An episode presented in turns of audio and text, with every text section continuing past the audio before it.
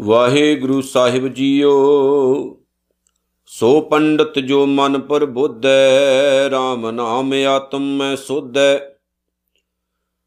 RAM ਨਾਮ ਸਾਰ ਰਸ ਪੀਵੈ, ਉਸ ਪੰਡਤ ਕੈ ਉਪਦੇਸ਼ ਜਗ ਜੀਵੈ। ਹਰ ਕੀ ਕਥਾ ਹਿਰਦੈ ਬਸਾਵੈ, ਸੋ ਪੰਡਤ ਫਿਰ ਜੋਨ ਨ ਆਵੈ। ਵੇਦ ਪ੍ਰਾਨ ਸਿਮਰਤ ਬੂਝੈ ਮੂਲ, ਸੂਖਮ ਮੈਂ ਜਾਣੈ ਅਸਥੂਲ। ਚਾਹੋ ਵਰਨਾ ਕੋ ਦੇ ਉਪਦੇਸ਼, ਨਾਨਕ ਉਸ ਪੰਡਤ ਕੋ ਸਦਾ ਆਦੇਸ਼। ਚਾਹੋ ਵਰਨਾ ਕੋ ਦੇ ਉਪਦੇਸ਼ ਨਾਨਕ ਉਸ ਪੰਡਤ ਕੋ ਸਦਾ ਆਦੇਸ਼। ਰਹਿਮਤਾਂ ਦੇ ਘਰ, ਦਇਆ ਦੇ ਖਜ਼ਾਨੇ। ਤਨ ਤਨ ਸਤਿਗੁਰੂ, ਸ੍ਰੀ ਗੁਰੂ ਗ੍ਰੰਥ ਸਾਹਿਬ ਜੀ ਮਹਾਰਾਜ, ਸੱਚੇ ਪਾਤਸ਼ਾਹ ਜੀ। ਜਿਨ੍ਹਾਂ ਦੇ ਪਾਕ ਪਵਿੱਤਰ ਚਰਨਾਂ ਦਾ ਓਟ ਆਸਰਾ ਲੈ ਕੇ ਅਸੀਂ ਰੋਜ਼ਾਨਾ ਗੁਰੂ ਅਰਜਨ ਸਾਹਿਬ ਜੀ ਦੀ ਉਚਾਰਨ ਕੀਤੀ ਹੋਈ ਪਾਕ ਪਵਿੱਤਰ ਪਾਵਨ ਬਾਣੀ ਸੁਖਮਨੀ ਸਾਹਿਬ ਦੀ ਵਿਚਾਰ ਨਾਲ ਜੁੜਦੇ ਹਾਂ। ਆਓ ਜੀ ਸਤਕਾਰ ਨਾਲ, ਪ੍ਰੇਮ ਨਾਲ ਸਤਿਗੁਰੂ ਦੇ ਪਿਆਰ ਵਿੱਚ ਭਿੱਜੀਏ। ਦਸ਼ਮੇਸ਼ ਪਾਤਸ਼ਾਹ ਸ੍ਰੀ ਗੁਰੂ ਗੋਬਿੰਦ ਸਿੰਘ ਜੀ ਮਹਾਰਾਜ ਦੀ ਅਸੀਸਾਂ ਨਾਲ ਭਰੀ ਹੋਈ ਪਾਵਨ ਗੁਰੂ ਫਤਿਹ ਸਾਂਝੀ ਕਰੀਏ ਜੀ। ਸਾਰੇ ਸਤਕਾਰ ਨਾਲ ਆਖੋ, ਵਾਹਿਗੁਰੂ ਜੀ ਕਾ ਖਾਲਸਾ, ਵਾਹਿਗੁਰੂ ਜੀ ਕੀ ਫਤਿਹ। ਗੁਰੂ ਅਰਜਨ ਸਾਹਿਬ ਜੀ ਦੀ ਪਾਵਨ ਬਾਣੀ ਦੀ ਅਸੀਂ 9ਵੀਂ ਅਸ਼ਟਪਦੀ ਦੀ ਵਿਚਾਰ ਕਰ ਰਹੇ ਹਾਂ ਤੇ 9ਵੀਂ ਅਸ਼ਟਪਦੀ ਦੀ ਚੌਥੀ ਪੌੜੀ ਅੱਜ ਸਾਡੇ ਕੋਲ ਮੌਜੂਦ ਹੈ। ਜਿਹਦੀ ਆਪਾਂ ਅੱਜ ਵਿਚਾਰ ਕਰਨੀ ਹੈ। ਅੱਜ ਦੀ ਵਿਚਾਰ ਦਾ ਧੁਰਾ ਹੈ ਪੰਡਤ। ਧੰਨ ਗੁਰੂ ਅਰਜਨ ਸਾਹਿਬ ਜੀ ਮਹਾਰਾਜ, ਸੱਚੇ ਪਾਤਸ਼ਾਹ ਜੀ ਨੇ ਪੰਡਤ ਸ਼ਬਦ ਦੀ ਇੱਥੇ ਵਰਤੋਂ ਕੀਤੀ ਹੈ ਕਿ ਪੰਡਤ ਕੌਣ ਹੁੰਦਾ ਹੈ? ਪੰਡਤ ਭਾਵ ਗੁਣੀ ਗਿਆਨੀ ਇਨਸਾਨ, ਵਿਦਵਾਨ ਬੰਦਾ। ਧਰਮ ਦੀ ਜਿਹੜੀ ਦੁਨੀਆ ਹੈ, ਉਹਦਾ ਆਧਾਰ ਪੰਡਤ ਲੋਕ ਹੁੰਦੇ ਨੇ, ਵਿਦਵਾਨ ਸੱਜਣ ਹੁੰਦੇ ਨੇ। ਪਰ ਜੇ ਵਿਦਵਾਨ ਸੱਜਣ ਵਕਾਊ ਹੋ ਜਾਣ ਆਪਣੀ ਕਲਮ ਦੇ ਨਾਲ ਗਲਤ ਲਿਖਣਾ ਸ਼ੁਰੂ ਕਰ ਦੇਣ, ਤਾਂ ਉਹ ਧਰਮ ਦੀ ਜਿਹੜੀ ਫਿਲਾਸਫੀ ਹੁੰਦੀ ਹੈ, ਉਹਦਾ ਤੈਸ਼ ਨੈਸ਼ ਕਰ ਦਿੰਦੇ ਨੇ ਉਹ, ਸਿਧਾਂਤਾਂ ਨੂੰ ਵਿਗਾੜ ਦਿੰਦੇ ਨੇ, ਬਹੁਤ ਸਾਰੇ ਲੋਕਾਂ ਦਾ ਨੁਕਸਾਨ ਕਰ ਜਾਂਦੇ ਨੇ।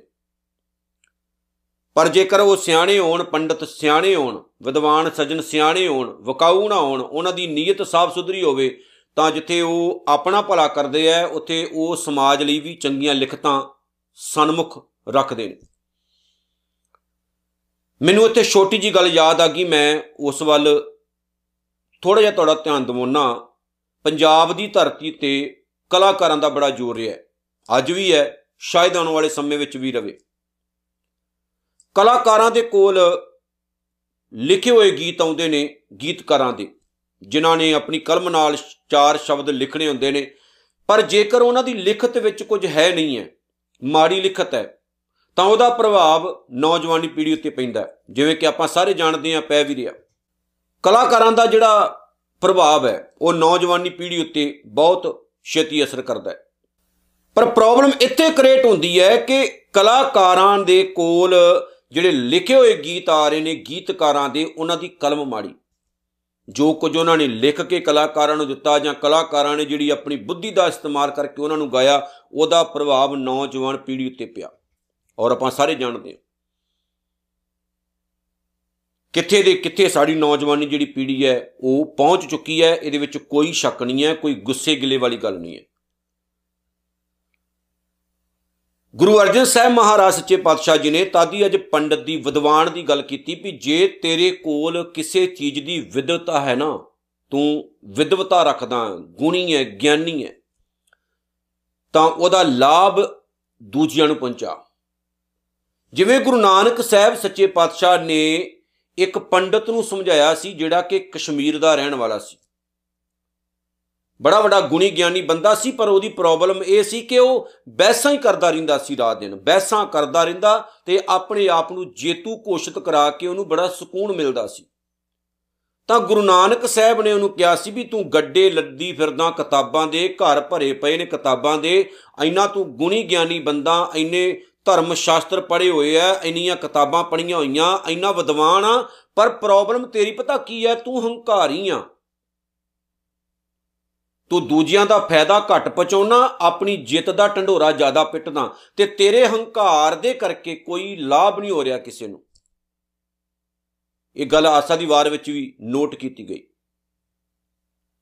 ਵੀ ਜਿੰਨਾ ਮਰਜ਼ੀ ਪੜ ਲਾ, ਲਿਖ ਲਾ, ਪਰ ਜੇ ਤੇਰੇ ਅੰਦਰ ਇਹ ਕਿਣਕਾਣੀ ਵੀ ਮੈਂ ਕਿਸੇ ਦੂਸਰੇ ਨੂੰ ਉਹਦਾ ਭਲਾ ਕਰਨਾ ਤਾਂ ਫਿਰ ਕੋਈ ਫਾਇਦਾ ਨਹੀਂ। ਹੁਣ ਟੀਚਰ ਹੈ ਪੜਾਉਣ ਵਾਲਾ ਤੇ ਜੇ ਉਹਨੂੰ ਬਸ ਲਾਲਚ ਹੋਵੇ, ਪੈਸੇ ਦਾ ਹੀ, ਧਨ ਦੌਲ ਦਾ ਹੀ, ਫਿਰ ਕੀ ਫਾਇਦਾ? ਉਹਨੂੰ ਲਾਲਚ ਹੋਵੇ ਸਿੱਖਿਆ ਦੇਣ ਦਾ, ਗੱਲ ਤਦ ਬਣਦੀ ਹੈ। ਅੱਜ ਜਿਵੇਂ ਸਕੂਲ ਹੈ, ਪ੍ਰਾਈਵੇਟ ਸਕੂਲ ਹੈ ਪੰਜਾਬ ਦੇ, ਉਹਨਾਂ ਦਾ ਕੀ ਲਾਲਚ ਹੈ? ਵੱਧ ਤੋਂ ਵੱਧ ਦਾਖਲਾ ਲਓ, ਵੱਧ ਤੋਂ ਵੱਧ ਫੀਸਾਂ ਲਓ, ਵੱਧ ਤੋਂ ਵੱਧ ਪਰਿਵਾਰਾਂ ਨੂੰ ਰਗੜਾ ਚਾੜੋ, ਭਾਵੇਂ ਅਮੀਰ ਹੈ, ਭਾਵੇਂ ਗਰੀਬ ਹੈ, ਰਗੜਦੇ ਜਾਓ ਬਸ ਤੁਸੀਂ। ਪੜ੍ਹਾਈ ਵੱਲ ਧਿਆਨ ਨਹੀਂ ਹੈ, ਬਸ ਲੁੱਟਣ ਵੱਲ ਧਿਆਨ ਵੀ ਲੁੱਟਣਾ ਕਿੱਦਾਂ ਲੋਕਾਂ ਨੂੰ? ਉਹ ਕਾਦੀ ਵਿਦਵਤਾ ਇਹ ਵਿਦਵਤਾ ਨੁਕਸਾਨ ਪਹੁੰਚਾਉਂਦੀ। ਸੋ ਹਰ ਇੱਕ ਚੀਜ਼ ਉੱਤੇ ਇਹ ਗੱਲ ਟੁਕਦੀ ਹੈ। ਪੰਡਤ ਭਾਵ ਵਿਦਵਾਨ ਨੂੰ ਆਖਿਆ ਜਾਂਦਾ, ਜਿਹਦੇ ਕੋਲ ਕਿਸੇ ਚੀਜ਼ ਦੀ ਵਿਦਵਤਾ ਹੈ, ਕਿਸੇ ਚੀਜ਼ ਦਾ ਹੁਨਰ ਹੈ, ਕਿਸੇ ਚੀਜ਼ ਦਾ ਗਿਆਨ ਹੈ। ਡਾਕਟਰਾਂ ਦੇ ਕੋਲ ਹੁਨਰ ਹੈ। ਉਹ ਮਰੇ ਹੋਏ ਬੰਦੇ ਨੂੰ ਵੀ ਜਿਉਂਦਾ ਕਰ ਸਕਦੇ ਨੇ। ਜਿਹਦੇ ਉੱਤੇ ਕੋਈ ਆਸ ਨਾ ਹੋਵੇ ਜਿਉਣ ਦੀ, ਉਹ ਵੀ ਕਈ ਵਾਰ ਠੀਕ ਹੋ ਜਾਂਦਾ। ਪਰ ਜੋ ਕਿਡਨੀਆਂ ਕੱਢ-ਕੱਢ ਕੇ ਵੇਚੀ ਜਾਣ, ਬੰਦੇ ਦੀ ਬਾਡੀ ਖਾਲੀ ਕਰ ਦੇਣ, ਜਿਵੇਂ ਕਿ ਆ ਕਿੰਨਾ ਕੁਝ ਹੋਇਆ ਸਾਡੇ ਸਾਹਮਣੇ, ਤਾਂ ਫਿਰ ਇਹ ਵਿਦਵਤਾ ਦਾ ਫਾਇਦਾ ਕੀ ਇਹ ਤਾਂ ਵਿਦਵਤਾ ਨੁਕਸਾਨ ਕਰ ਰਹੀ ਹੈ ਨਾ। ਤਾਈ ਤਾਂ ਕੁਰਬਾਨੀ ਚ ਆਖਿਆ ਗਿਆ ਕਿ ਪੜਿਆ ਮੂਰਖ ਆਖੀਐ, ਜਿਤ ਲਬ ਲੋਭ ਅਹੰਕਾਰਾ। ਉਸ ਪੜ੍ਹਾਈ ਦਾ ਕੀ ਫਾਇਦਾ? ਉਸ ਪੜ੍ਹਾਈ ਨੇ ਤੇ ਹੋਰ ਮੂਰਖਤਾ ਪੈਦਾ ਕਰ ਦਿੱਤੀ। ਜਦੋਂ ਲੋਭ ਆ ਗਿਆ, ਲਾਲਚ ਆ ਗਿਆ ਤੇ ਹੰਕਾਰ ਆ ਗਿਆ। ਹੰਕਾਰ ਵੀ ਮੇਰੇ ਨਾਲੋਂ ਵੱਧ ਗਿਆਨੀ ਕੋਈ ਨਹੀਂ, ਸਿਆਣਾ ਕੋਈ ਨਹੀਂ। ਉਹ ਭਾਵੇਂ ਕਿਸੇ ਵੀ ਕਿੱਤੇ ਵਿੱਚ ਹੋਵੇ, ਇਹ ਧਾਰਮਿਕ ਗੱਲ ਨਹੀਂ ਹੈ। ਭਾਵੇਂ ਉਹ ਕਿਸੇ ਵੀ ਕਿੱਤੇ ਦਾ ਕਿਉਂ ਨਾ ਹੋਵੇ, ਭਾਵੇਂ ਉਹ ਧਾਰਮਿਕ ਹੋਵੇ ਜਾਂ ਕਿਸੇ ਹੋਰ ਕਿਤੇ ਦਾ ਹੋਵੇ, ਜੇ ਉਹ ਸਮਝਦਾ ਵੀ ਮੈਂ ਬਹੁਤ ਗੁਣੀ ਗਿਆਨੀ ਆ ਮੈਂ ਬਹੁਤ ਸਿਆਣਾ ਹਾਂ, ਸਮਝਦਾਰ ਹਾਂ, ਤੇ ਉਹ ਲਾਭ ਨਹੀਂ, ਨੁਕਸਾਨ ਹੀ ਕਰਾਏਗਾ। ਤੇ ਜੇ ਲੋਭ ਆ ਗਿਆ, ਲਾਲਚ ਆ ਗਿਆ, ਲੁੱਟਣ ਦਾ ਮਨ ਹੋ ਗਿਆ, ਫਿਰ ਤਾਂ ਕੋਈ ਛੱਡ ਦੋ ਜੀ ਗੱਲ। ਫਿਰ ਬੰਦਾ ਬੰਦਾ ਅੰਨਾ ਹੋ ਜਾਂਦਾ, ਲਾਲਚ ਛੋਡੋ, ਅੰਧਿਓ ਲਾਲਚ, ਦੁੱਖ ਭਾਰੀ, ਫਿਰ ਇਨਸਾਨ ਬਲਾਈਂਡ ਹੋ ਜਾਂਦਾ। ਤੇ ਬਲਾਈਂਡ ਬੰਦੇ ਨੂੰ ਕੁਝ ਦਿਸਦਾ ਥੋੜੀ ਹੈ, ਉਹ ਤਾਂ ਫਿਰ ਗਲਤ ਕੰਮ ਕਰੀ ਜਾਂਦਾ ਕਰੀ ਜਾਂਦਾ ਕਰੀ ਜਾਂਦਾ। ਬਹੁ ਪਰਪੰਚ ਕਰ ਪਰਤਨ ਲਿਆਵੇ ਸੁਤਦਾਰਾ ਪੈ ਆਨ ਲੁਟਾਵੇ, ਮੇਰੇ ਮਨ ਭੂਲੇ ਕਪਟ ਨਾ ਕੀਜੈ, ਅੰਤ ਨਬੇਰਾ ਤੇਰੇ ਜੀ ਪੈ ਲੀਜੈ। ਫਿਰ ਲੋਕ ਆਪਣੇ ਪਰਿਵਾਰਾਂ ਦੀ ਖਾਤਰ ਧਨ ਦੌਲਤ ਇਕੱਠਾ ਕਰਨ ਦੇ ਲਈ ਕਈ ਕਈ ਪਾਪ ਕਰ ਜਾਂਦੇ ਨੇ। ਪਰ ਪਿਆਰਿਓ, ਨਬੇੜਾ ਤੁਹਾਡੀ ਜਿੰਦ ਨੇ ਕਰਨਾ, ਤੁਹਾਡੇ ਪਰਿਵਾਰ ਨੇ ਨਹੀਂ। ਨੁਕਸਾਨ ਇੱਥੇ ਹੀ ਹੋ ਰਿਹਾ ਸਮਾਜ ਦਾ।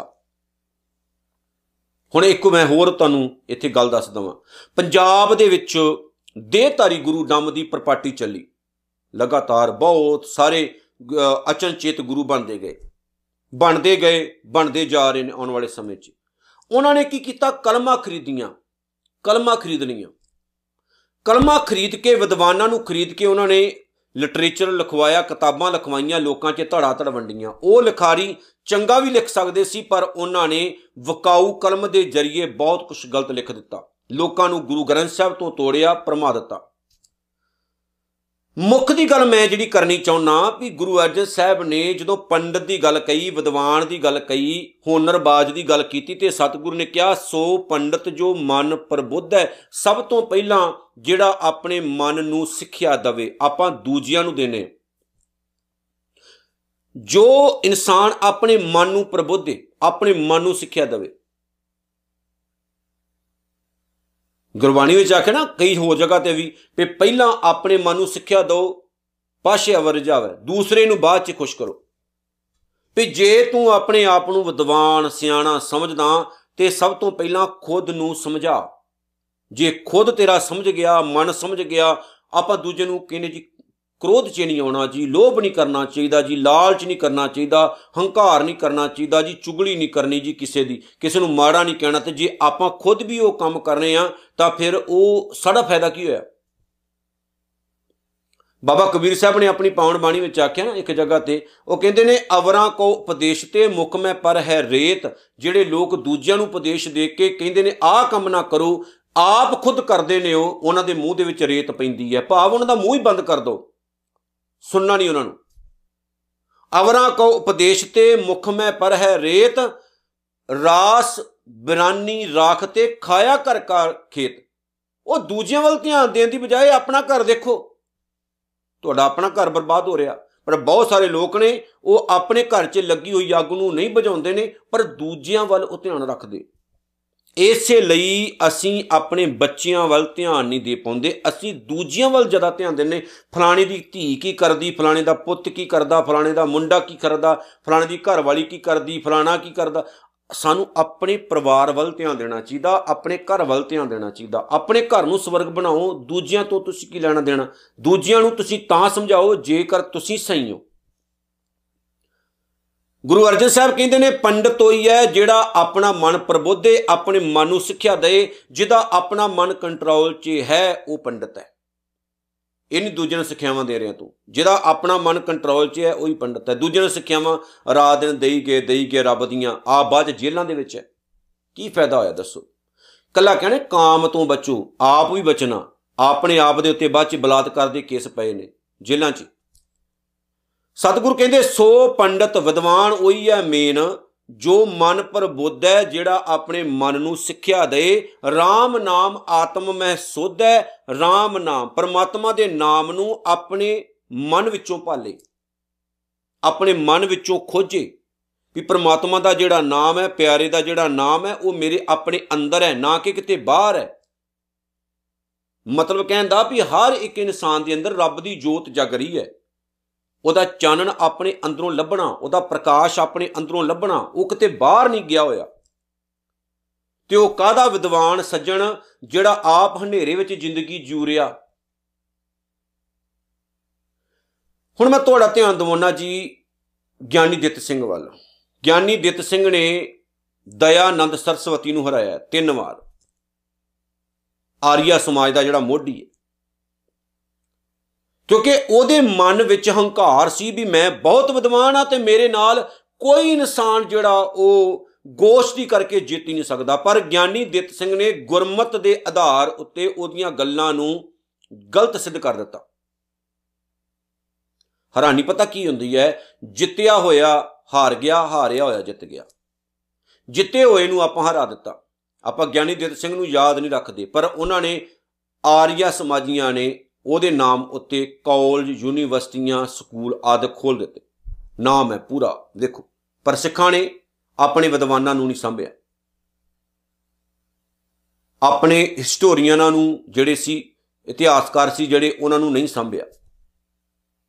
ਜਿਹੜੇ ਖੁਦ ਹਨੇਰੇ 'ਚ ਤੁਰੇ ਫਿਰਦੇ ਰਹੇ ਉਹ ਅੱਜ ਵੀ ਜੇਤੂ ਹੈ, ਪਰ ਜਿਨ੍ਹਾਂ ਦੇ ਆਪਣੇ ਅੰਦਰ ਚਾਨਣ ਸੀ, ਪ੍ਰਕਾਸ਼ ਸੀ ਤੇ ਦੂਜਿਆਂ ਨੂੰ ਉਹਨਾਂ ਨੇ ਚਾਨਣ ਦਿੱਤਾ, ਪ੍ਰਕਾਸ਼ ਦਿੱਤਾ। ਯਾਦ ਹੋਵੇ ਤੁਹਾਨੂੰ ਕਿ ਜਦੋਂ ਅੰਮ੍ਰਿਤਸਰ ਦੇ ਸ਼ਹਿਰ ਵਿੱਚ ਸਿੱਖਾਂ ਦੇ ਤਿੰਨ ਬੱਚਿਆਂ ਨੇ ਕਿਹਾ ਸੀ, ਅਸੀਂ ਸਿੱਖ ਧਰਮ ਛੱਡ ਕੇ ਈਸਾਈ ਧਰਮ ਕਬੂਲ ਕਰਨ ਲੱਗੇ ਆ ਤਾਂ ਉਸ ਟਾਈਮ ਪੂਰੇ ਪੰਜਾਬ ਵਿੱਚ ਅੱਗ ਲੱਗ ਗਈ ਸੀ। ਫਿਕਰ ਪੈ ਗਿਆ ਸੀ ਸਿੱਖਾਂ ਨੂੰ ਕਿ ਸਾਡੇ ਬੱਚੇ ਹੌਲੀ ਹੌਲੀ ਇਸ ਪਾਸੇ ਤੁਰ ਪਏ ਤੇ ਪਨੀਰੀ ਖਤਮ ਹੋ ਜਾਏਗੀ। ਤੇ ਜੇ ਗਿਆਨੀ ਦਿੱਤ ਸਿੰਘ ਵਰਗੇ ਉਸ ਟਾਈਮ ਹਮਲਾ ਨਾ ਮਾਰਦੇ ਤੇ ਸ਼ਾਇਦ ਅਸੀਂ ਅੱਜ ਨਾ ਹੁੰਦੇ। ਪਰ ਉਹਨਾਂ ਨੇ ਆਪਣੇ ਅੰਦਰ ਵੀ ਚਾਨਣ ਕੀਤਾ, ਜਿਹੜਾ ਉਹਨਾਂ ਦੇ ਕੋਲ ਗਿਆਨ ਸੀ, ਜਿਹੜੀ ਵਿਦਵਤਾ ਸੀ, ਉਹਦੇ ਨਾਲ ਉਹਨਾਂ ਨੇ ਐਸਾ ਪ੍ਰਚਾਰ ਕੀਤਾ, ਐਸੀ ਨੇਰੀ ਲਿਆਂਦੀ, ਸ੍ਰੀ ਗੁਰੂ ਸਿੰਘ ਸਭਾ ਲਹਿਰ ਦੇ ਤਹਿਤ ਕਿ ਘਰ ਘਰ ਦੇ ਵਿੱਚ ਸਿੱਖੀ ਦਾ ਪ੍ਰਕਾਸ਼ ਹੋ ਗਿਆ। ਉਹ ਗੱਲ ਵੱਖਰੀ ਹੈ ਕਿ ਅੱਜ ਹਾਲਾਤ ਫਿਰ ਜਿਹੜੇ ਆ, ਉਹ ਬਦਲਦੇ ਜਾ ਰਹੇ ਆ, ਵਿਗੜਦੇ ਜਾ ਰਹੇ ਆ, ਅਸੀਂ ਨਹੀਂ ਆਪਣੇ ਘਰ-ਬਾਰ ਸੰਭ ਰਹੇ ਸਤਿਗੁਰੂ ਗੁਰੂ ਅਰਜਨ ਸਾਹਿਬ ਅੱਗੇ ਕਹਿੰਦੇ ਨੇ RAM ਨਾਮ ਸਾਰ ਰਸ ਪੀਵੇ, ਜਿਹੜਾ ਇਨਸਾਨ ਪਰਮਾਤਮਾ ਦੇ ਨਾਮ ਦਾ ਮਿੱਠਾ ਸਵਾਦ ਚੱਖਦਾ ਹੈ। ਵੈਸੇ ਰੱਬ ਦਾ ਨਾਮ ਹੈ ਤਾਂ ਮਿੱਠਾ ਹੀ ਹੈ, ਪਰ ਜਿਹਨੂੰ ਮਿੱਠਾ ਲੱਗ ਜਾਏ, ਉਹਦੀ ਤਾਂ ਗੱਲ ਹੀ ਵੱਖਰੀ ਹੈ। ਜ਼ਿਆਦਾਤਰ ਅਸੀਂ ਘੇਸ ਵਟ ਲੈਨੇ ਆ ਜਦੋਂ ਰੱਬ ਦੇ ਨਾਮ ਦੀ ਗੱਲ ਹੁੰਦੀ ਹੈ। ਪਰਮਾਤਮਾ ਦੀ ਗੱਲ ਹੁੰਦੀ, ਕਿਉਂਕਿ ਉਹਦੇ ਲਈ ਸਾਡੇ ਕੋਲ ਟਾਈਮ ਨਹੀਂ।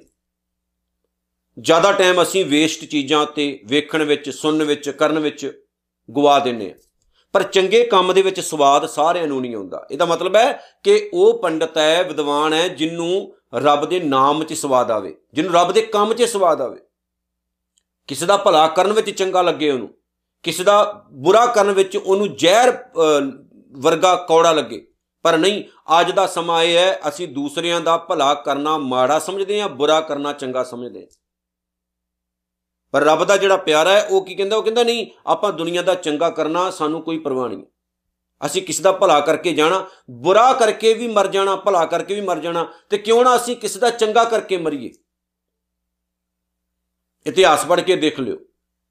ਸੁੱਚਾ ਆਨੰਦ ਨੂੰ ਲਾਂਤਾਂ ਪਈਆਂ ਕਿ ਨਹੀਂ ਪਈਆਂ? ਸਹਿਬਜ਼ਾਦਿਆਂ ਨੇ ਸਪਸ਼ਟ ਕਿਹਾ ਸੀ, ਸੁੱਚਿਆ, ਸੁੱਚੇ ਆਨੰਦ ਤੇਰਾ ਨਾਮ, ਸੁੱਚਾ ਆਨੰਦ ਹੈ, ਕਰਤੂਤਾਂ ਨਹੀਂ ਪਰ ਤੇਰੀਆਂ ਸੁੱਚੇ ਆਨੰਦ ਵਰਗੀਆਂ। ਕਿਉਂਕਿ ਜਿਹੜੇ ਤੂੰ ਕੰਮ ਕੀਤੇ ਨੇ, ਜਿਹੜੇ ਤੂੰ ਕੰਮ ਕਰ ਰਿਹਾ, ਇਹ ਰਹਿੰਦੀ ਦੁਨੀਆ ਤੱਕ ਯਾਦ ਰਹਿਣੇ ਨੇ, ਤੇਰੇ ਮੂੰਹ ਤੇ ਲਾਹਣਤਾਂ ਪੈਂਦੀਆਂ ਰਹਿਣੀਆਂ, ਲੋਕੀ ਤੇਰੇ ਮੂੰਹ ਤੇ ਥੁੱਕਦੇ ਰਹਿਣਗੇ। ਔਰ ਐਸਾ ਹੋਇਆ। ਨਵੰਬਰ ਦਾ ਮਹੀਨਾ ਜਾ ਰਿਹਾ, ਨਵੰਬਰ ਦੇ ਮਹੀਨੇ ਵਿੱਚ ਗੁਰੂ ਤੇਗ ਬਹਾਦਰ ਸਾਹਿਬ ਦੀ ਸ਼ਹਾਦਤ ਆ ਪਿਆਰਿਓ। ਧੰਨ ਗੁਰੂ ਤੇਗ ਬਹਾਦਰ ਸਾਹਿਬ ਨੇ ਆਪਣਾ ਖੂਨ ਡੋਲ ਕੇ ਕਿਸੇ ਨੂੰ ਬਚਾਇਆ ਸੀ। ਉਹਨਾਂ ਨੂੰ ਕੁਰਬਾਨੀ ਕਰਨ ਵਿੱਚ ਸਵਾਦ ਆਇਆ। ਪਰ ਬਹੁਤ ਸਾਰੇ ਲੋਕ ਨੇ ਜਿਹੜੇ ਕਿਸੇ ਦੀ ਕੁਰਬਾਨੀ ਲੈ ਕੇ ਸਵਾਦ ਲੈਂਦੇ ਨੇ, ਪਰ ਬਹੁਤ ਘੱਟ ਹੁੰਦੇ ਨੇ ਜਿਨ੍ਹਾਂ ਨੂੰ ਕੁਰਬਾਨੀ ਕਰਕੇ ਸਵਾਦ ਆਉਂਦਾ ਵੀ ਆਪਣਾ ਨਹੀਂ, ਬਗਾਨੇ ਲਈ ਕੁਝ ਕਰੋ, ਦੂਜਿਆਂ ਲਈ ਕੁਝ ਕਰੋ। ਜਿਵੇਂ ਭਾਈ ਮਨੀ ਸਿੰਘ ਨੇ ਕਿਹਾ ਸੀ, ਜਲਾਦ ਨੂੰ ਸੁਨੋ ਜਲਾਦ, ਖੁਦਾ ਕੇ ਪਿਆਰੇ, ਹੈ ਸਵਾਬ ਤੁਮ ਤਾਈ, ਜੋ ਤੁਮ ਕਹੋ ਅੰਗ ਤੁਮ ਮੇਰੇ ਕਾਟੋ ਤੈਸ ਬਣਾਈ, ਛੋਟੇ ਬੜੇ ਅੰਗ ਜੋ ਤਣ ਕੇ ਜੁਦੇ ਜੁਦੇ ਸਭ ਕੀਜੋ, ਭਲਾ ਤੁਮਾਰਾ ਖੁਦਾਏ ਕਰਹੋ, ਹਮ ਸੰਗ ਤੁਮ ਇਮਸੀਜੋ ਕਹਿੰਦੇ, ਰੱਬ ਤੇਰਾ ਭਲਾ ਕਰੇਗਾ, ਮੇਰੇ ਨਾਲ ਇਸ ਤਰ੍ਹਾਂ ਕਰ, ਭਾਵ ਕਿ ਤੂੰ ਆਪਣੇ ਮਾਲਕ ਦਾ ਹੁਕਮ ਵਜਾਈ ਜਾ, ਮੈਂ ਆਪਣੇ ਮਾਲਕ ਦਾ ਹੁਕਮ ਵਜਾਉਣਾ, ਮੈਂ ਆਪਣੇ ਮਾਲਕ ਦੇ ਵਿੱਚ ਬਹੁਤ ਖੁਸ਼ ਹਾਂ। ਐਦਾਂ ਦਾ ਜੇ ਜੀਵਨ ਬਣੇ ਤੇ ਵੇਖਿਓ, ਕਿੰਨੀ ਰੰਗਤ ਲੱਗਦੀ ਹੈ। ਕਿਸੇ ਦਾ ਨੁਕਸਾਨ ਕਰਕੇ ਸਵਾਦ ਨਹੀਂ ਲੈਣਾ ਆਪਾਂ, ਕਿਸੇ ਦਾ ਭਲਾ ਕਰਕੇ ਨਾ, ਕਿਸੇ ਦਾ ਚੰਗਾ ਕਰਕੇ। ਮਾਲਕ ਦੇ ਚਰਨਾਂ 'ਚ ਅਰਜ਼ੋਈ ਕਰਨੀ ਵਾਹਿਗੁਰੂ, ਸਾਥੋਂ ਕਿਸੇ ਦਾ ਚੰਗਾ ਕਰਾਵੀਂ। हे ਮਾਲਕਾ, ਸਾਥੋਂ ਕਦੇ ਵੀ ਕਿਸੇ ਦਾ ਬੁਰਾ ਨਾ ਹੋਵੇ। ਉਸ ਪੰਡਤ ਕੈ ਉਪਦੇਸ਼ ਜਗ ਜੀਵੈ। ਹੁਣ ਇਹੋ ਜਿਹਾ ਜਿਹੜਾ ਬੰਦਾ, ਇਹੋ ਜਿਹਾ ਜਿਹੜਾ ਇਨਸਾਨ ਜਿਹਦਾ ਆਪਣਾ ਜੀਵਨ ਸੁਧਰਿਆ, ਜਿਹੜਾ ਕੁਝ ਸਮਾਜ ਲਈ ਕਰ ਰਿਹਾ, ਉਹ, ਉਹਦੇ ਉਪਦੇਸ਼ਾਂ ਨਾਲ ਸੰਸਾਰ ਨੂੰ ਜੀਵਨ ਮਿਲਦਾ। ਹੁਣ ਜੋ ਉਹ ਆਪਣੇ ਮੂੰਹ ਤੋਂ ਬਚਨ ਕਰਦੇ ਨੇ, ਦੁਨੀਆ ਨੂੰ ਚੰਗਾ ਲੱਗਦਾ। ਸੰਸਾਰ ਨੂੰ ਵੀ ਤਾਦੀ ਫਾਇਦਾ ਜੇਕਰ ਉਹਦੇ ਆਪਣੇ ਅੰਦਰ ਕੁਝ ਹੈ। ਹੁਣ ਜੋ ਉਹ ਕਹੇਗਾ, ਦੁਨੀਆ ਫੋਲੋ ਕਰੇਗੀ, ਮੰਨੇਗੀ ਦੁਨੀਆ ਉਹਨੂੰ ਵੀ ਨਹੀਂ, ਉਹ ਬੰਦਾ ਰੱਬ ਨਾਲ ਜੁੜਿਆ, ਰੱਬ ਦੀਆਂ ਗੱਲਾਂ ਕਰਨ ਵਾਲਾ, ਸੰਸਾਰ ਲਈ ਕੁਝ ਕਰਨ ਵਾਲਾ। ਤੇ ਅਸੀਂ ਤਾਂ ਜੇ ਤੀਲਾ ਤੋੜ ਕੇ ਇਦਾਂ ਨਹੀਂ ਕਰ ਸਕਦੇ, ਤੇ ਦੁਨੀਆ ਨੇ ਸਾਡੀ ਕੀ ਗੱਲ ਮੰਨਣੀ? ਸੋ ਸੰਸਾਰ ਲਈ ਵੀ ਗੁਰੂ ਅਰਜਨ ਸਾਹਿਬ ਕਹਿੰਦੇ ਉਹੀ ਕੁਝ ਚੰਗਾ ਕਰ ਸਕਦਾ ਜਿਹੜਾ ਆਪਣੇ ਲਈ ਕੁਝ ਚੰਗਾ ਕਰਿਆ ਜਿਹੜੇ ਆਪਣੇ ਆਪ ਨੂੰ ਨਹੀਂ ਸੁਧਾਰਿਆ, ਉਹ ਦੁਨੀਆ ਨੂੰ ਸੁਧਾਰਨ ਤੁਰ ਪਏ ਤਾਂ ਕੀ ਫਾਇਦਾ? ਨਹੀਂ। ਬਾਹਰੋਂ ਬਾਹਰੋਂ ਨਹੀਂ, ਆਪਣੇ ਅੰਦਰੋਂ ਵੀ ਚੰਗੇ ਬੰਨਾ ਸੀ। ਹਰ ਕੀ ਕਥਾ ਹਿਰਦੈ ਬਸਾਵੇ ਆਪਣੇ ਹਿਰਦੇ ਵਿੱਚ ਪਰਮਾਤਮਾ ਦੀਆਂ ਸਿਫਤ ਸਲਾਹ ਦੀਆਂ ਬਾਤਾਂ ਨੂੰ ਵਸਾ ਕੇ ਰੱਖੇ।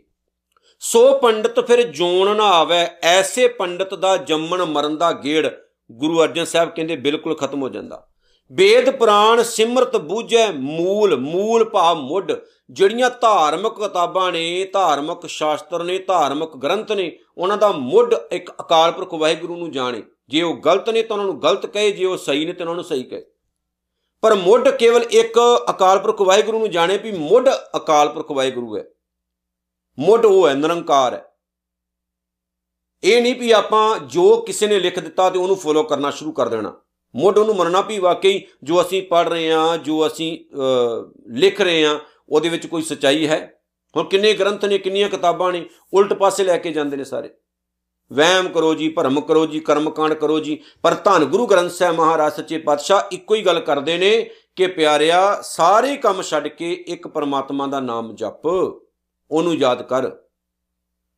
ਗੁਰਬਾਣੀ ਦਾ ਇੱਕ ਵਚਨ ਆਉਂਦਾ ਨਾ ਜੀ ਦੂਧ ਕਰਮ ਫੁਨ ਸੁਰਤ ਸਮਾਇਨ ਹੋਏ ਨਿਰਾਜ ਜਮਾਉ ਜਪੋ ਤਾਂ ਇੱਕੋ ਨਾਮਾ, ਅਵਰ ਨਿਰਾਫਲ ਕਾਮਾ, ਬਾਕੀ ਸਾਰੇ ਕੰਮ ਜਿਹੜੇ ਨੇ ਉਹ ਨਿਰਾਫਲ ਨੇ, ਫਲ ਰਹਿਤ ਨੇ, ਕੋਈ ਫਲ ਨਹੀਂ ਮਿਲਣਾ ਉਹਨਾਂ ਦਾ, ਜਿਹੜੇ ਕੰਮ ਕਰੇ ਜਪੋ ਤਾਂ ਇੱਕੋ ਨਾਮਾ, ਇੱਕ ਨਾਮ ਜਪੋ, ਇੱਕ ਰੱਬ ਨੂੰ ਯਾਦ ਰੱਖੋ, ਉਹਦੇ ਗੁਣਾ ਨਾਲ ਆਪਣੀ ਸਾਂਝ ਪਾ ਕੇ ਰੱਖੋ। ਵੇਖਿਓ ਕਿਦਾਂ ਰਹਿਮਤਾਂ ਵਰਸਦੀਆਂ ਨੇ, ਕਿਵੇਂ ਫਿਰ ਸਤਿਗੁਰੂ ਜੀ ਕਿਰਪਾ ਕਰਦੇ ਨੇ। ਸੂਖਮ ਮੈਂ ਜਾਣੈ ਅਸਤੂਲ, ਜਿਹਨੂੰ ਇਹ ਸਮਝ ਲੱਗ ਜਾਏ, ਆ ਦਿਸਦਾ ਹੋਇਆ ਸਾਰਾ ਸੰਸਾਰ ਅਣ ਦਿਸਦੇ ਹੋਏ ਅਕਾਲ ਪੁਰਖ ਵਾਹਿਗੁਰੂ ਦੇ ਆਸਰੇ ਤੇ ਚੱਲ ਰਿਹਾ ਹੈ। ਆ ਜਿਹੜੀ ਦੁਨੀਆ ਚੱਲ ਰਹੀ ਹੈ ਨਾ, ਸਾਰੀ ਅਕਾਲ ਪੁਰਖ ਵਾਹਿਗੁਰੂ ਦੇ ਆਸਰੇ ਤੇ। ਉਸ ਨਿਰੰਕਾਰ ਦੇ ਓਟ ਆਸਰੇ ਸਦਕਾ ਹੈ। ਤੇ ਇਸ ਸੰਸਾਰ ਉਹਦੇ ਤੋਂ ਬਗੈਰ ਹੈ ਹੀ ਕਿਸੇ ਜੋਗਾ ਨਹੀਂ। ਜੇ ਉਹ ਪ੍ਰਮਾਤਮਾ ਆਪਣਾ ਆਸਰਾ ਚੱਕ ਲੇ, ਤਾਂ ਦੁਨੀਆ ਐਦਾਂ ਡਿੱਗ ਪਏਗੀ ਜਿਵੇਂ ਬਗੈਰ ਥੰਮੀਆਂ ਤੋਂ ਛੱਤ ਡਿੱਗ ਪੈਂਦੀ ਹੈ। ਉਹ ਕਿਸੇ ਜੋਗੀ ਨਹੀਂ। ਸੋ ਨਿਰੰਕਾਰ ਵਾਹਿਗੁਰੂ ਪ੍ਰਮਾਤਮਾ ਦੇ ਓਟ ਆਸਰੇ ਤੇ ਸਾਰੀ ਦੁਨੀਆ ਖੜੀ, ਸਾਰਾ ਸੰਸਾਰ ਖੜਾ। ਉਹਦੇ ਤੋਂ ਬਗੈਰ ਵਾਕਈ ਪਿਆਰਿਓ ਆਪਾਂ ਕਿਸੇ ਜੋਗੇ ਵੀ ਨਹੀਂ। ਇਸ ਲਈ ਗੁਰਬਾਣੀ ਵਿੱਚ ਆਖਿਆ ਗਿਆ, ਪਰਮੇਸ਼ਰ ਦਾ ਆਸਰਾ। ਆਸਰਾ ਹੈ ਤਾਂ ਕਿਵਲ ਇੱਕ ਰੱਬ ਦਾ, ਇੱਕ ਪਰਮੇਸ਼ਰ ਦਾ। ਬੰਦਿਆਂ ਦਾ ਨਹੀਂ ਚਾਹੀਦਾ। ਮਾਨੁਕੀ ਟੇਕ ਬਿਰਤੀ ਸਭ ਜਾਣ। ਲੋਕਾਂ ਦੇ ਆਸਰੇ ਨਹੀਂ ਚਾਹੀਦੇ। ਲੋਕ ਅੱਜ ਆਸਰਾ ਦੇ ਕੇ ਪਤਾ ਨਹੀਂ ਕਦੋਂ ਕਿਸੇ ਨੇ ਤੁਹਾਨੂੰ ਪੌੜੀ ਤੇ ਚੜਾ ਕੇ ਪੌੜੀ ਖਿੱਚ ਲੈਣੀ ਹੇਠਾਂ। ਤੁਸੀਂ ਡਿੱਗ ਪਾਓਗੇ ਅਸਮਾਨ ਤੇ ਚੜਾ ਕੇ ਤੁਹਾਨੂੰ ਹੇਠਾਂ ਸੁੱਟਣਗੇ। ਪਰ ਰੱਬ ਦਾ ਸੁਭਾਅ ਇਦਾਂ ਦਾ ਨਹੀਂ। ਪਰਮਾਤਮਾ ਜਿਹੜਾ ਉਹ ਸਭਨਾਂ ਨੂੰ ਇੱਕ ਤਰ੍ਹਾਂ ਪਿਆਰ ਕਰਦਾ ਹੈ ਤੇ ਕਦੇ ਧੋਖਾ ਨਹੀਂ ਦਿੰਦਾ। ਚੌਂ ਵਰਨਾ ਕੋ ਦੇ ਉਪਦੇਸ਼ ਜਿਹਦੇ ਮਨ ਵਿੱਚ ਇਹ ਨਾ ਹੋਵੇ ਵੀ ਆ ਨੀਵੀਂ ਜਾਤ ਵਾਲਾ ਆ ਉੱਚੀ ਜਾਤ ਵਾਲਾ ਆ ਅਮੀਰ ਹੈ ਆ ਗਰੀਬ ਹੈ। ਨਹੀਂ। ਉਹ ਸਾਰਿਆਂ ਨੂੰ ਇੱਕ ਤਰ੍ਹਾਂ ਦਾ ਪਿਆਰ ਕਰੇ ਸਾਰਿਆਂ ਦੇ ਨਾਲ ਇੱਕ ਤਰ੍ਹਾਂ ਦਾ ਵਰਤਾਓ ਰੱਖੇ, ਸਭਨਾ ਚ ਨਿਰੰਕਾਰ ਦੀ ਜੋਤ ਨੂੰ ਜਾਣੇ। ਨਾਨਕ ਉਸ ਪੰਡਤ ਕੋ ਸਦਾ ਆਦੇਸ਼। ਗੁਰੂ ਅਰਜਨ ਸਾਹਿਬ ਕਹਿੰਦੇ, ਮੈਂ ਐਸੇ ਪੰਡਤ ਨੂੰ ਆਦੇਸ਼ ਕਰਦਾ ਭਾਵ ਸੀਸ ਨਮੋਨਾ ਜਿਹੜਾ ਇਸ ਤਰ੍ਹਾਂ ਦਾ ਸੁਭਾਅ ਪਾਲਦਾ। ਹੁਣ ਸਪਸ਼ਟ ਜੀ ਗੱਲ ਹੈ, ਇਸ ਪੂਰੀ ਪੌੜੀ 'ਚ ਸਤਿਗੁਰੂ ਨੇ ਉਸ ਬੰਦੇ ਦੀ ਗੱਲ ਕੀਤੀ ਹੈ, ਜਿਹੜਾ ਬੰਦਾ ਨਿਰੰਕਾਰ ਦੇ ਕਲੋਜ਼ ਆ ਨੇੜੇ ਹੈ। ਕੱਲਾ ਕਹਿਣ ਨੂੰ ਪੰਡਤ ਨਹੀਂ ਬਣਨਾ। ਕਮਾਲ ਹੈ ਨਾ ਹੁਣ। ਕੱਲਾ ਕਹਿਣ ਨੂੰ ਪੰਡਤ ਨਹੀਂ। ਵੀ ਇੱਕ ਮਿਲ ਗਿਆ ਜੀ, ਰੁਤਬਾ ਮਿਲ ਗਿਆ ਪੰਡਤ ਦਾ। ਨਹੀਂ, ਅੰਦਰੋਂ ਵੀ ਬਣਨਾ ਆਪਾਂ। ਜਿਹੜੇ ਲੋਕਾਂ ਦਾ ਨੁਕਸਾਨ ਕਰੇ ਉਹ ਕਦੇ ਪੰਡਤ? ਪੰਡਤ ਉਹ ਜਿਹੜਾ ਦੁਨੀਆ ਦਾ ਭਲਾ ਕਰੇ, ਕਿਹੜਾ ਜਿਹੜਾ ਦੁਨੀਆ ਲਈ ਕੁਝ ਕਰਕੇ ਜਾਏ, ਸੰਸਾਰ ਲਈ ਕੁਝ ਕਰਕੇ ਜਾਏ, ਉਹ ਪੰਡਤ ਹੈ। ਸੋ ਪਿਆਰਿਓ, ਅਸੀਂ ਰੱਬ ਦੇ ਨੇੜੇ ਲੱਗਣਾ ਉਹ ਤੋਂ ਦੂਰ ਨਹੀਂ ਜਾਣਾ। ਨੇੜੇ ਜਾਣ ਦੀ ਵਿਧੀ ਸੁਖਮਨੀ ਸਾਹਿਬ ਹੈ। ਸੋ ਆਓ ਪੜ੍ਹੀਏ, ਵਿਚਾਰੀਏ ਤੇ ਜੀਵਨ ਢਾਲੀਏ ਤੇ ਜੋ ਗੁਰੂ ਅਰਜਨ ਸਾਹਿਬ ਨੇ ਕਿਹਾ, ਉਹਨਾਂ ਲਫ਼ਜ਼ਾਂ ਨੂੰ, ਉਹਨਾਂ ਬਚਨਾਂ ਨੂੰ ਫੋਲੋ ਕਰਕੇ ਆਪਣਾ ਜੀਵਨ ਸੁਧਾਰੀਏ ਜੀ। ਇਤਨੀਆਂ ਬੇਨਤੀਆਂ ਸਵਾਰ ਕਰਿਓ। ਭੁੱਲ ਚੁੱਕ ਦੀ ਖਿਮਾ ਜੀ। ਵਾਹਿਗੁਰੂ ਜੀ ਕਾ ਖਾਲਸਾ। ਵਾਹਿਗੁਰੂ ਜੀ ਕੀ ਫਤਿਹ।